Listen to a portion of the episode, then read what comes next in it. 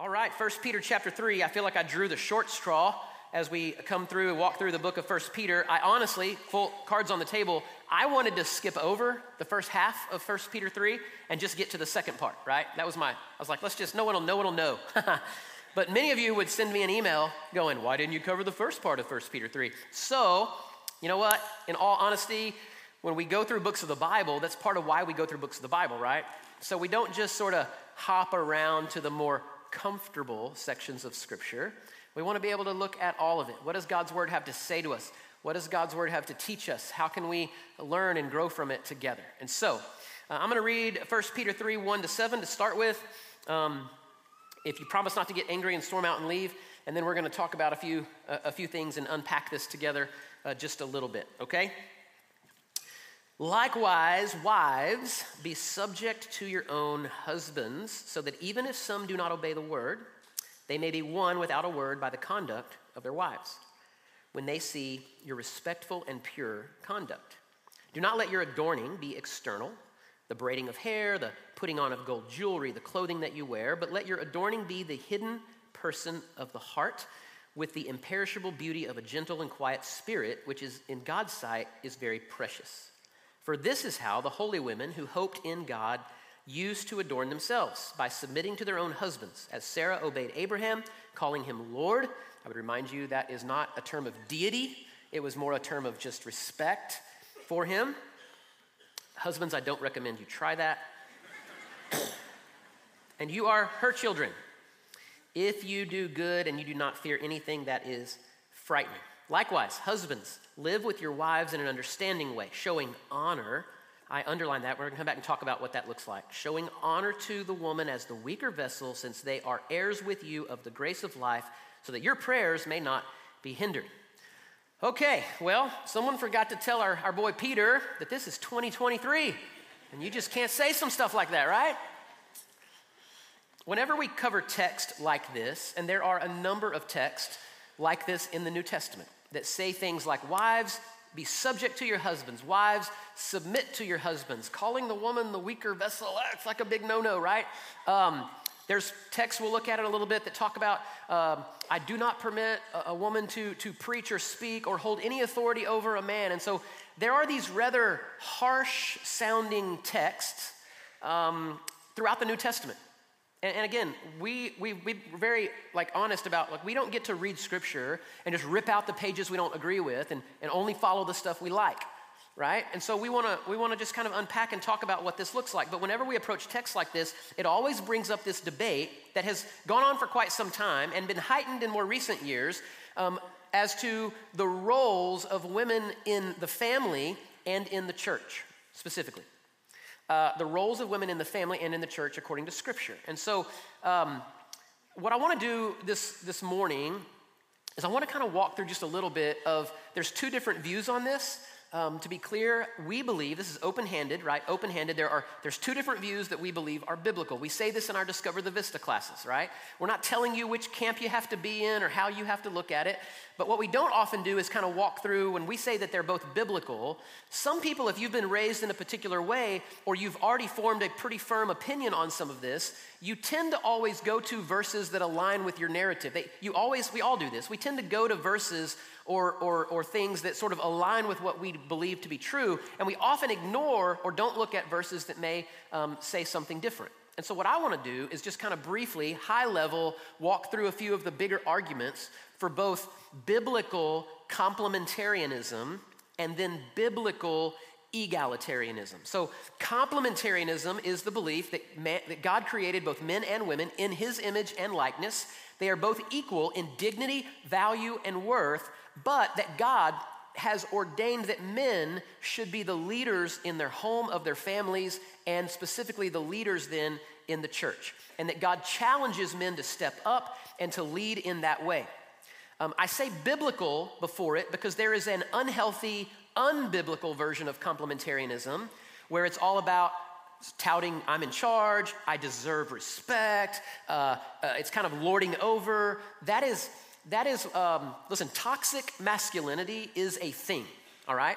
And, and that is not a healthy form of compliment. That is not what I would call a biblical version of complementarianism.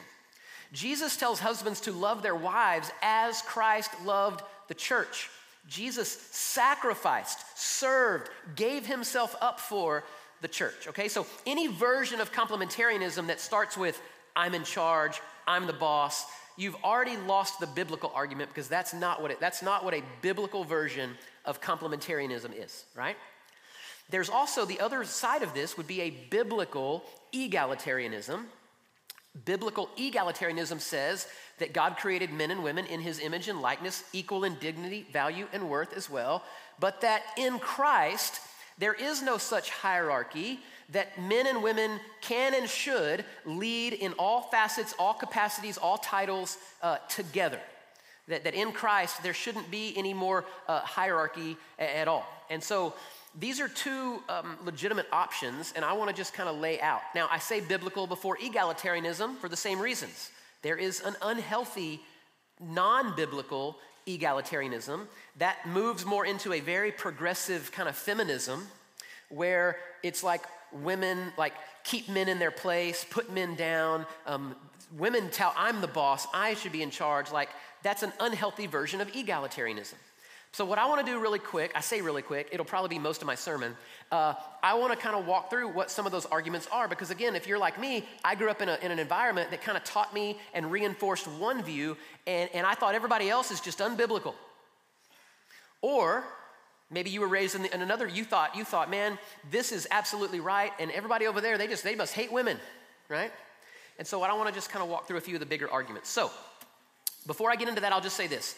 Historically, wherever Christianity has spread in the world, the, the, the rights um, and the status of women has improved and increased. Okay? Just know that. Um, that, that, that some people want to say, well, Christianity just always wants to keep women in their place. Historically, that is verifiably not true.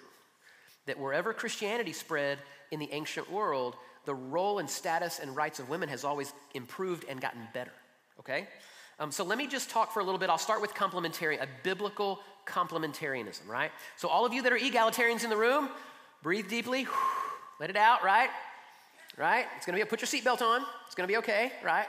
Let me just talk about some of the, the biblical, um, kind of big, big picture things for those that would say biblical complementarianism, all right? First of all, uh, complementarians would start in the very beginning in the book of Genesis, and they would say God clearly creates Adam first, God creates man first, and an argument can be made from Scripture that God holds man to a greater or higher degree of responsibility before God, specifically for their family. Okay? There are some things you can point to in families of the Old Testament where this appears to be the case. Most complementarians would go to Genesis and say, here's the thing when, when Eve is deceived and eats from the tree that God said not to eat from, the text says that she takes of the fruit and then she gives some to Adam who is there. God comes looking not for Eve, but for Adam. He doesn't come asking first where Eve, Eve, what have you done? He comes and says, Adam, where are you? He asks Adam. So there seems to be this idea from a complementarian perspective that God holds men to a, a higher degree of responsibility uh, before the Lord, even for, for their families. Okay, so that's where a lot of complementarians would would start. Number two, get into the New Testament. Jesus chose 12 guys to be his disciples, okay? Uh, these were all men. These are men that would he would teach and he would train for ministry. Jesus knew that these 12 would be the ones that go on to uh, found and lead the church. And so the argument from a complementarian side would be listen, um, clearly Jesus wanted men to be the leaders in the church, to be the pastors and the elders, that's who his disciples were. He didn't have any uh, women that were in the, the official listing of the 12 disciples, they were all men. One of the kind of arguments from egalitarians would be well, that's clearly because that was not culturally appropriate. Back then, rabbis didn't have women disciples. Um, and again, there's, there's, you can go back and forth. We could probably do this all day. The only pushback to that would be Jesus did a lot of things that were not culturally appropriate for rabbis. He broke a lot of norms, a lot of rules, a lot of customs. He hung out with tax collectors and sinners, which was considered, you don't, you don't do that. He met a rather promiscuous woman at the well in broad daylight and carried on a conversation with her. Another no no for a rabbi, teacher. You don't do that. And so the point being that Jesus had no problem breaking a lot of other norms culturally, but he did not choose um, any women to officially be in, in his 12 that would go on and lead and found the church. So that's one of the arguments from complementarian perspective. Another one would be that there are numerous New Testament texts, uh, both Paul, Peter, several of the New Testament writers, that again, we've referred to a lot of these, where there are some pretty, seem to be pretty clear verses um, about, about wives being subject to and submitting to. Um, we'll read one in, in 1 Timothy. In fact, we can throw up 1 Timothy chapter 2, verse 12. 1 Timothy chapter 2 verse 12. This one always gets sent to me after like, you know, Sarah or Sydney or somebody preaches. Someone always sends me this verse. It's always great, right? 1 Timothy 2 verse 12. I do not permit a woman to teach or exercise authority over a man. Rather, she is to remain quiet. Seems pretty straightforward, doesn't it? I mean, it seems pretty clear. There's a lot of verses like this. Ephesians 5, Colossians 3, Timothy, Titus. There's a lot of verses throughout the New Testament. And again, we don't get to just go, I don't like that, throw that one away, right? There are a lot of verses in the New Testament that, that, that say things along those lines that complementarians would say, look, it seems to be that this is God's will for the church, God's plan for the church, okay? And so those verses are, in fact, there. And then finally, um, I would say that um, there is no biblical or historical evidence um, complementarians would say this that there is no biblical or historical evidence that a, a woman held the title or position of, of pastor, elder in the New Testament church. There's just no, there's no example biblically or historically of that being the case. And so complementarians would simply cite like church history and church precedent for why biblical complementarianism is, is what God is God's will and God's plan. Okay? All right, that's complementarianism. Um, again, there's a lot of others. Complementarians can have a lot of other, uh, there's a lot of other things they could point to, but we don't have time. So, all of you egalitarians can take your seatbelts off, right? You can unclench your, your fists now. All of you complementarians, buckle up, right? Buckle up, because there, there are some arguments biblically for the other perspective as well. All right, so for biblical egalitarianism, one of the things that those that are of this uh, persuasion would point to is also back in Genesis, and they would say patriarchy, which is sort of the um, like the precedent, it, it, it's uh, of, of, men kind of dominating society, like a, a male dominated society, like men being the, the, leaders and all that stuff. That patriarchy um, is, in fact, a result of the fall in Genesis chapter 3. So that that was not God's original design, but rather, once Eve eats of the fruit of the tree, um, God comes, he pronounces the curse on all of creation. And one of the things he says to Eve is, um, Your desire will be for your husband, and he will rule over you, right? But that is a product of the fall. That is a result of sin. When Jesus comes, he goes to a cross, he dies on the cross. What he's doing is he is making right what went wrong at the fall that he is setting us free from the curse of sin, and that in the church, we are to be a picture or a snapshot of the future and coming kingdom of God in which there will be no patriarchy, they would say. And so, if in the church we're a snapshot, we are building the kingdom and a picture of the future kingdom of God, then, then we should not have some like um, you know status for men that we don't have for women that, in other words patriarchy is a result of the fall and that in the church um, jesus sets us free from, from all of that that would be, that would be one of their first arguments. Number two, egalitarians would say Jesus, in fact, did have women followers. Um, a follower of Jesus was a disciple, and while they might not have been listed among the official 12, if you read through the Gospels, you'll see that there were several women in the group that always were following Jesus along with the disciples. Mary and Martha are two great examples. There were some others. Um, there were always women in that company serving, ministering, helping. Um, in fact, they would also say that women essentially were the first apostles. Apostle means eyewitness to the resurrected Lord. So they were the first apostles and the first evangelists. So women are the ones in every gospel account that discover the empty tomb. They discover the empty tomb. They're the first ones Jesus reveals himself to, and they're the first ones to go tell anybody about the resurrected Lord. And so they would point to the fact that essentially women are, I mean, let's be honest, like the resurrection of Jesus is the most significant event. It is the event on which our faith is founded.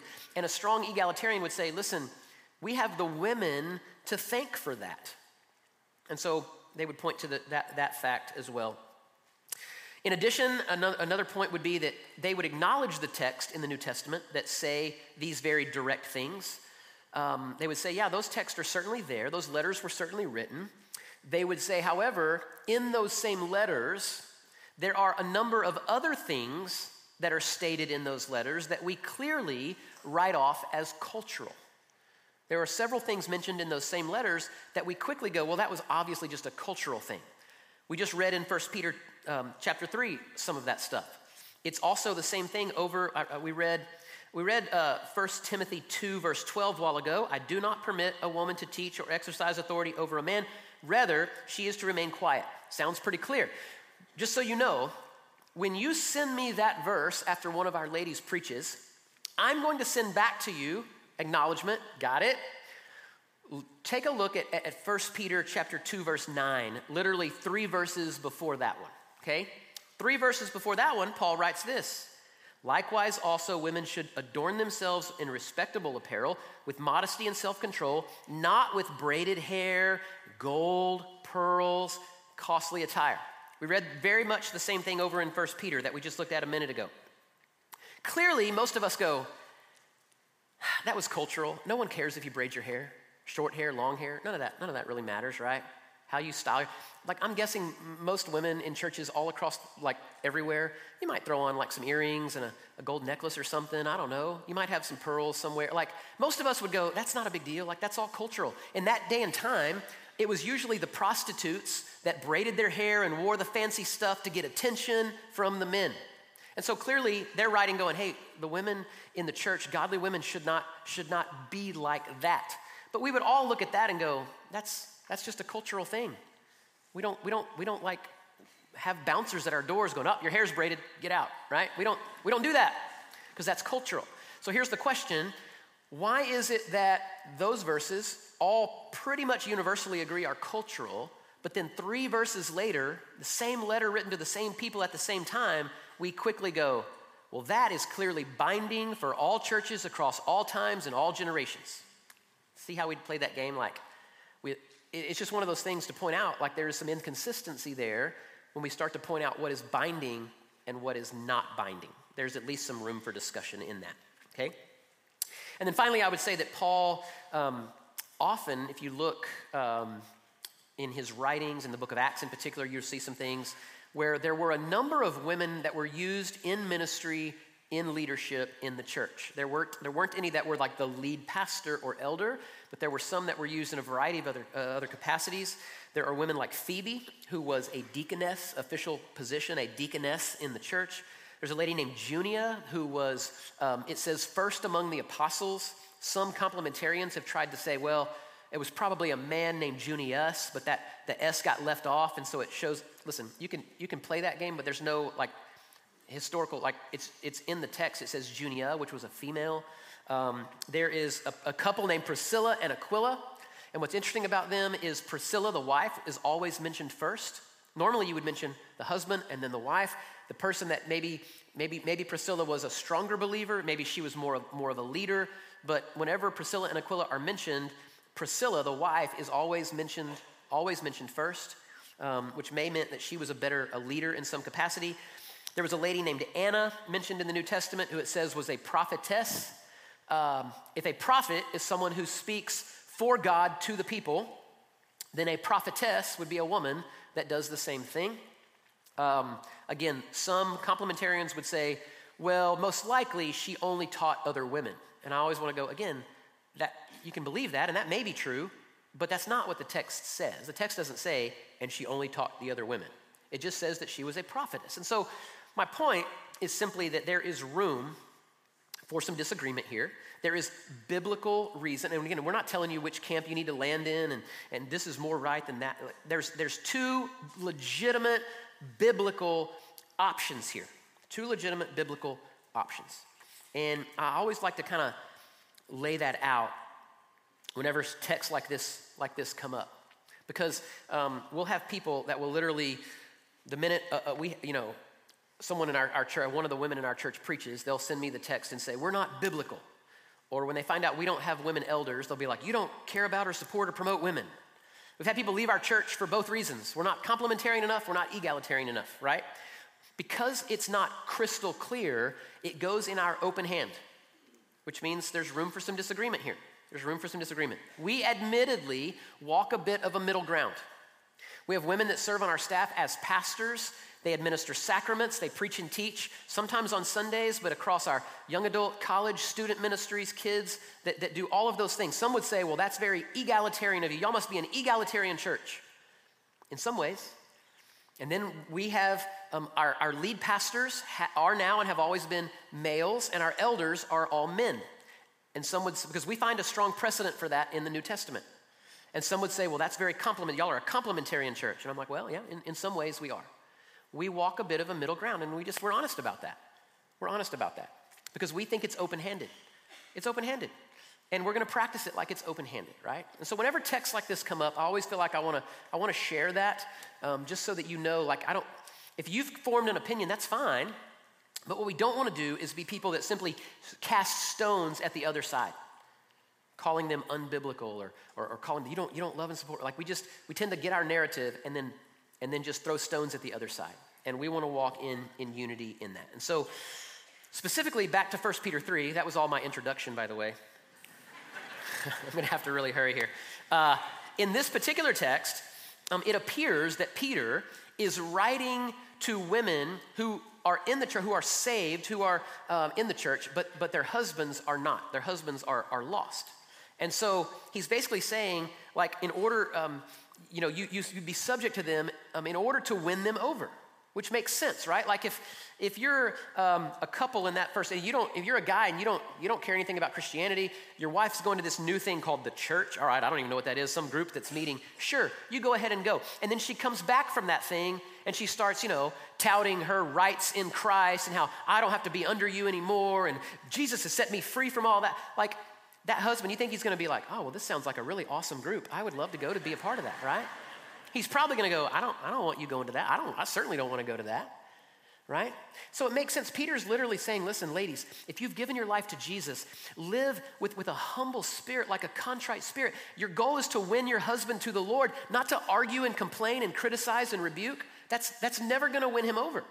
So Peter's simply saying, look, be subject so that you might lead him to the Lord by the way, your demeanor, and the way that you live your life. That's in context what Peter is saying um, in this whole section here on marriage, what Peter is essentially getting at, he's urging couples to show honor to one another. By wives being subject to and submitting to, that's a way to, that you show honor. He literally says it in verse 7 for husbands Husbands, live with your wives in an understanding way, showing honor. Showing honor to one another. Marriage is one of the greatest opportunities that God gives us in this life to learn to be more like Jesus. Marriage is one of the greatest opportunities that God gives us in this life where we can learn and practice being more Christ like because marriage is about loving and sacrificing and showing honor to one another. When there is a marriage with a great deal of honor, that is a marriage that is, that is healthy and successful. When there is no honor for one another, the opposite of that is contempt. You show me a marriage with a great deal of contempt for one another, and I'll show you a marriage that is heading for a lot of problems, right? Showing honor means you elevate that person, you elevate the other person, you, you hold them in a high regard. Contempt is the opposite. Contempt is, I, I can't even be around them anymore, right?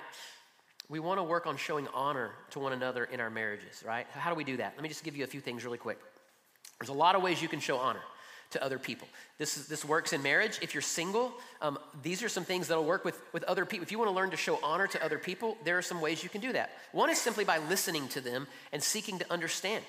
Nothing is, nothing is more dishonoring than, than feeling like you're not being heard. They don't care what you think. They avoid you. They ignore you. They put you in your, like, if you can't learn to listen and seek to understand, um, and you're, you're constantly cutting off or like, you're not, you're not showing honor. You're not showing honor. Learning to show honor means that you learn to listen with an understanding spirit. I, I want to I wanna know kind of what you're going through. I want, you, I, wanna, I want to hear you out. You can learn to, to listen. Another one is just appreciating, right? Just, just appreciating your spouse being grateful being thankful for them telling them this is this is this is what i uh, i'm so grateful for. I'm grateful that you are this. I'm grateful that you do these things. I'm man I, I, noticed when you did this and that was amazing. Like just being grateful and being appreciative for your spouse is a great way to show honor to them. Um, you can serve them right? Jesus talked about learning to be the least of these um, ephesians paul writes husbands love your wives the way christ loved the church he served the church, right? If we would argue in our marriages about who gets to show more honor and who gets to serve more and stop arguing about who gets to be in charge, marriages would be a lot better off, right? Learn to serve one another. Learn to give yourself for the good of your spouse. How about building them up, edifying them, encouraging them, affirming them, right? Build them up, affirm them. Um, it, it, people need to be affirmed, people need to be edified. Um, don't be the kind of person, the kind of spouse that's constantly nitpicking and pointing out all the stuff they do wrong. Most of us are painfully aware of all the stuff we do wrong, right? Like, I don't need more people pointing that out, right? But I, I need people to affirm. And if you're in a marriage, your spouse needs your affirming words in their life, and it's a way to show honor. And then finally, I would say speaking positively about your spouse to other people when they're not around is one of the great ways to show honor right? What you say about them to others when they're not there really reveals what you think of them. And so, if you're the kind of person that when you're with your boys or your girlfriends and you're, you know, are you putting your spouse down? Well, they're just a jerk. They don't, they're late. They don't do anything. That, oh, the old ball and chain back home. She's just, like if you're, there's a way that you can talk that is not honoring. When you're around other people, it's not an honoring thing to do. But if you're around others and you can really man, they are wonderful. I love my spouse. They're so great at this. They're so wonderful at that. They help in so many ways. Like there's a way you can build them up. So, one of the greatest ways to honor your spouse is by speaking positively about them when you're around other people. All right, I really want to get to the second part of this text, so I'm going to really have to fly here. Here we go, verse 8. Finally, all of you. So he's done talking to husbands and wives. He's like, the whole church, everybody, listen. Have unity of mind, sympathy, brotherly or sisterly love, a tender heart, and a humble mind. Like, if we can learn to walk in those things right there, then the open handed stuff will not be a big deal, right? If we can learn to have unity together, if we can learn to have sympathy, like I see what you're going, I understand, I'm, if we can learn to have brotherly and sisterly love for one another in spite of differences, a tender heart and a humble mind, then we wouldn't really be spending all of our time arguing about sort of peripheral things, right? He goes on in verse 9 Do not repay evil for evil or reviling for reviling, but on the contrary, bless. For to this you were called, that you may obtain a blessing. And then he quotes from Psalms right here, beginning in verse 10. For whoever desires to love life and see good days, let him keep his tongue from evil and his lips from speaking deceit. Let him turn away from evil and do good, and let him seek peace and pursue it. For the eyes of the Lord are on the righteous, and the ears are upon their prayers. But the face of the Lord is against those who do evil. Now, who is there to harm you if you're zealous for what is good? But even if you should suffer for righteousness' sake, you will be blessed. Have no fear of them, uh, nor be troubled. Verse 15 is probably the most popular text in 1 Peter chapter 3. But in your hearts honor Christ the Lord as holy, always being prepared to make a defense to anyone who asks you for a reason for the hope that is in you. Yet do it with gentleness and respect, having a good conscience, so that when you are slandered, those who revile your good behavior in Christ may be put to shame. For it's better to suffer for doing good, if that should be God's will, than for doing evil. I'll just say this when it comes to again this is a great text uh, 1 peter 3.15 but I gotta just tell you, I've heard this verse preached and taught a lot, kind of pulled out of its context and used as a verse that is all about like defending the faith against non Christians, right? And so what we've done is we've taken this verse and we've turned it into a verse about apologetics. Like, know theology and know verses, so you can argue with someone who doesn't believe and win them over. Can I just be honest with you? I have never in my life ever seen anybody won to Christ after an argument. Never. Like I've never seen another religion, you argue like someone's like, oh, you know, that after you've yelled at me, that makes a lot of sense. Yeah, I'm on your side now. Like that doesn't work. That never works. You don't, you don't argue someone into faith with Jesus, right? This verse is not about apologetics. It's not. Peter assumed that Christians would live their lives differently, that they would live out some of the stuff he just talked about. They would live with unity together in spite of disagreement. That's not normal in the world right? They would live with sympathy towards one another, brotherly or sisterly love. They would live with a tender heart and a humble mind, not repaying evil for evil. And so Peter is assuming that Christians are going to live their lives in such a way that others in the world might just ask, man, what's, what's going on with, with, with you? You seem to have some peace and some hope. Like, I don't, I want that. Like, I, I, want, I want some of that in my life, right? And so Peter's going, look, if you live your life this way, be ready to give a reason for the hope that is in you. Be ready to talk about Jesus and what he's done. Be ready to point someone to the gospel. That's what the verse is about. It's not about arguing your faith with someone. It's not about, you know, making sure that the non-Christian person has it crammed down their throat in such a way that they believe automatic. No, it's not a verse about apologetics. It's a verse about being ready to talk about the hope that is in you because Peter just believed that Christians are going to live with a certain degree of hope. That's what we want to do, right? Let's pray together this morning. Father, thank you for today. Thank you for your word. Thank you for the truth of your word. God, even areas of your word that often as we read them are, are hard. They're hard to grasp, they're hard to understand, they're often hard, God, even to practically live out. But God, we are grateful for all of your word. And I pray that we would be people that ultimately we submit to your word and your will and your way. Um, and God, so I pray you just convict us, quite honestly, of, of times and seasons when we have sort of thought that my way, our way is better. And that you would allow us, God, to walk in humility and unity, that we would have um, a humble heart and humble spirit, God. That ultimately we would live out the hope that is in us and we would be ready to point people to that hope because of the way we live. And pray these things today in Jesus' name. Amen.